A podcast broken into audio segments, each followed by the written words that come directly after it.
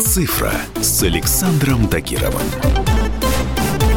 Всем привет, с вами Александр Тагиров, и сегодня наше высокотехнологичное путешествие пройдет на родине Карлсона, группы Абба и всемирно известного производителя мебели. Все правильно, речь, конечно же, о Швеции.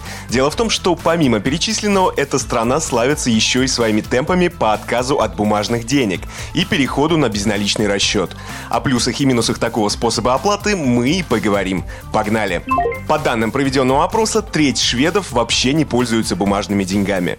Ну или делает это только в экстренных случаях, один или два раза в год. Конечно, речь идет о жителях крупных городов, потому что в маленьких все еще высок процент консерваторов и процент оплат наличными гораздо больше. Ну а в том же Стокгольме людей, которые используют кэш, напротив, встретить почти невозможно. Подобную тенденцию в стране поддерживает множество компаний, которые полностью отказались от приема бумажных денег. Все услуги можно оплатить картой или через специальное приложение на смартфоне. Оно связывает банковский счет с номером телефона и дает возможность проводить мгновенную оплату. Владельцы шведского бизнеса признаются, что уход от традиционных способов оплаты освобождает кучу времени и не вызывает негативной реакции у покупателей. Шведская эйфория вокруг безналичных расчетов пошла еще дальше. И все дошло до того, что местные жители начали вживлять в руку специальные чипы. Устройства позволяют пользоваться любой информацией, которая может потребоваться в течение дня. Банковским счетом, пропуском на работу, в спортзал или даже билетами на концерт любимой группы. Гаджет размером с рисовое зернышко вводят под кожу руки с помощью шприца. Интересно, что компанию по вживлению подобных чипов основал бывший специалист по пирсингу. Ну что тут сказать, отчаянные времена требуют отчаянных решений.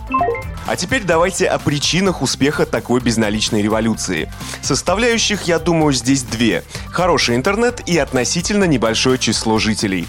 Ситуация в Швеции совпала по всем фронтам. В стране самый быстрый в Европе интернет и относительно небольшое население – всего 10 миллионов. Это даже меньше, чем живет в одной Москве. Еще один важный фактор – большинство из этих людей имеет высокий уровень доверия к новым технологиям и банкам. Логичным продолжением шведской политики отказа от наличных должна стать так называемая Е-крона – электронный аналог местной валюты. Внедрять электронные деньги собираются уже в следующем году. Правда, еще как минимум на протяжении 10 лет Е-крона будет лишь дополнением к классическим бумажным купюрам. Сможет ли электронная валюта полностью заменить обычную, станет ясно в процессе использования. Но, несмотря на эти факты, вероятность того, что в нашей с вами стране полностью исчезнут бумажные деньги, чертовски мала. Если сравнивать нас со Швецией и с другими странами-лидерами в области онлайн-платежей, Россия лишена их главных преимуществ – небольшого населения, а также хорошего интернета. Да и создать полноценную инфраструктуру для приема только без нала на такой огромной территории очень и очень сложно. На этом у меня все. С вами был Александр Тагиров. Ищите мои подкасты на всех популярных платформах, подписывайтесь, ставьте лайки и оставляйте комментарии. Всем хай-тек пока и будьте здоровы! «Цифра» с Александром Тагировым.